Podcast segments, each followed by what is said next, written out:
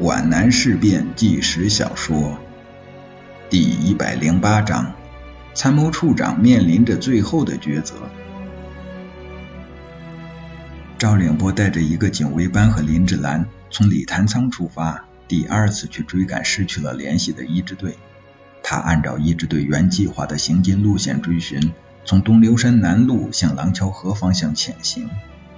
在九日上午，当军部向西北突围受阻，撤向石井坑时，赵凌波的小分队正遇上赶来堵截的四十师的一个先头连，猝然交火，当即牺牲了四人，还有两个受伤。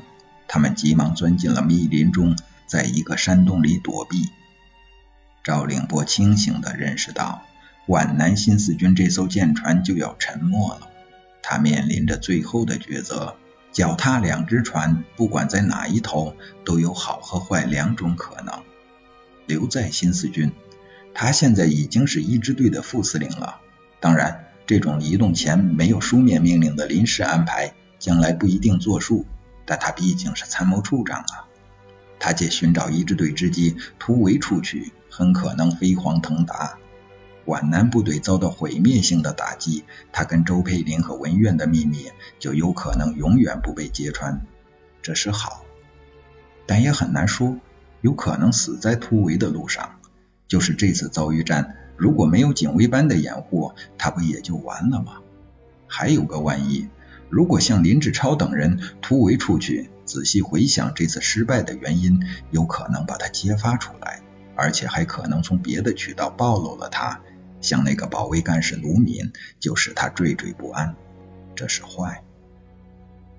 举起白旗投降吧！不管是四十师、幺零八师、五十二师，只要他说出周佩林、文苑，那一定会成为上宾，可以得到高额的奖赏，可以得到美满的爱情。这是好，但也很难说。赵凌波也懂得“狡兔死而猎狗烹，鸟雀尽而良弓藏”的道理。当一个辩解者被人家几经压干之后，那就像吃了瓤的瓜果皮那样，往垃圾堆里一扔，这是坏。赵凌波的前程仍然是一个难解的谜，但有一点非常清楚：他在这最关键的时刻，必须把自己移到一条船上。不管上哪条船，人多是百害而无一利的，人多只能暴露目标。靠多带几个人去突围，那是愚蠢透顶。如果举旗投降，最好也是一个人，免得卫士对他开枪。赵凌波慎重地迈出了第一步，他让受了轻伤的警卫班长和四个战士带着两个较轻的伤员转回军部去。他身边只留下一个警卫员，还有一个女护士。我应该跟伤员走，林志兰坚决地要求着。自从离开军部后，他对这位参谋处长就怀有一种怨恨。赵凌波对他的亲昵与关切，使他极端反感与厌恶。他在潜意识中认准他是居心不良。林志兰并不怕死，只怕活着与哥哥分离。他只要在林志超身边，就无所畏惧。如果林志超突然被子弹射中，血迹斑斑的倒在他面前，他也不会惊慌，更不会哭泣。他会挺起胸脯，饮弹而亡。在他来说，同生同死都是一种幸运。在故乡的时候，他曾看到那些慷慨就义的烈士，他们含笑赴死，是为了自己的信念。林志兰自知不是英雄，不敢和那些仁人志士相比。他不怕死，只不过是由于深爱。不行，你得跟我到一支队去。赵领波连自己都搞不清出自什么动机，他的确没有思考，仅仅是顺口发令，就像一个惯于恶作剧的顽童，手执木鞭随意抽打着路边的野花。参谋处长急忙避开林志兰的怨恨的脸，也许这种怨恨的表情使这个圆脸姑娘平添了孤傲难犯、冷若冰霜的特殊风韵和动人魅力。她那刚毅之美打动了他，但他不知道这个姑娘的心理背景，不知为什么他会对她如此森冷无情。他怀着一种隐秘的动机，把那七个碍手碍脚的战士遣开，在手电筒的微光下，信手划了个纸条：“叶相首长，人多无法穿插，仅带卫士、护士各一，其余人员潜回。我誓死与一支队取得联系，率部返回，以策应全军突围。”警卫班长带人走了，向着不可知的命运走去。在这荒凉的山林里，只有三个人了。如果这时赵令波拔出枪牌撸子，对准卫士、护士各自开上一枪，他不就可以自由地走向他的天堂了吗？但他没有这样做。人的动机有时是很难解释的。也许他怕枪声引来敌人，不分青红皂白的把他给打死，还是他在等待，等待到一个良好时机，还是他的良心未泯，不到万不得已时，还是进山洞睡吧，到处都是敌人的暗哨，我们不能乱闯。赵令波轻声地说。林志兰一声不吭，他望着警卫班长下山的方向，那是哥哥所在的地方。不能违令前去，使他委屈莫名，气馁心丧，眼眶里突然涌满了泪水。他发现赵令波转过身来看他，他急忙扭向一边，又傲慢地扬起脸，不想让泪珠滚落。一月九日，正是农历腊月十二。微缺将满的月亮当空照耀着山林，就林志兰的泪眼看来，眼前的一切都带有虚幻、神秘的色彩，模糊、空浮，像一场半睡半醒的梦。他看见林梢上满天繁星在闪烁，他一动不动地站着。四周传来密集的枪声。如果此时他能预知有一颗子弹向他飞来，并把他击倒，他也毫不在乎。这对赵令波是一种抗议，是一种挑衅。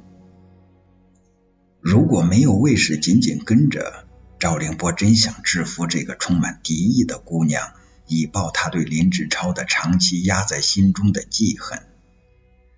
处长，卫士说：“随他去吧。”耍小脾气，赵领波有些后悔，把这个姑娘留在身边，也许非常不利。他用关切的口吻说：“芷兰，你不要到处乱闯。”他似乎从背后看到了他的悲愁与刚毅交融的表情。林芷兰不理睬他，赵领波只好悻悻的跟着卫士回山洞去了。其实并不是山洞。那只是在一块倾斜的狼眼似的巨石下面，有个可以躲风避雨的地方。林志兰也是困倦到了极点，但他不愿意回到巨石下，再和赵令波挤在一起。他对赵令波的过分亲昵保持着高度警惕。昨天夜里，当赵令波有意无意地靠近他，并把手触到他的胸脯时，他被蛇咬了似的蹦起来，挤在旁边的卫士惊醒了。呃，小林，你干什么呢？我找手术刀。这种急歪歪的声调里充满着威胁。这声调，这回答，只有赵令波听得明白。对这个刚烈的姑娘要当心。夜风叫叫，林志兰感到阵阵难忍的寒冷。她自己找了块背风的石缝，蜷缩进去。把缝有红十字的药包放在胸前，似乎是相依为命，互相取暖。他把膝盖收起，两臂紧紧地抱着小腿。尽管如此，寒冷如冰的蓝气仍然钻进他的肌骨。一片行云挡住了月色，山林漆黑一团，在安静中充满了杀气。林志兰似乎已经消除了恐惧。他并不在乎周围笼罩着死亡之网，他的身子迫切的需要温暖，手冻麻了，两脚也失去了知觉，好像自己的身体也化成冰冷的岩石，紧紧的嵌在石缝中了。但他绝不想回到铺有茅草的巨石廊檐下寻求保护。林志兰瞌睡着，一会儿清醒，一会儿模糊。此时。外部世界对林志兰来说已经不存在了。即使天塌下来，他也无动于衷了。他的思想只闪烁在几个凝聚点上。他要紧紧地维护他的红十字药包，尽管这里面只有两卷可供包扎的纱布，还有一把手术刀。他对这把镀镍的银光闪亮的小刀思考过它的用途：一为救护，二为防身，三要自枪。他绝不活着落进顽军手中。在这挎包之中，还有他的一本日记，带有几分稚气，却留意着他的深情。他绝不让他丢失。他的棉衣的左上口袋里还装着用手绢包着的那枚别针，是叶军长的夫人送给他的。这上面有世上最美的夫人送给他的祝福，这上面有少女的美妙的幻想。他期待着进入梦乡。一夜的枪声成了警卫员小贩的催眠曲。当死神张牙舞爪、四面包围的时候，自感要逃也逃不脱的时候，人们就会产生一种豁出去的思想，生死也就置之度外了。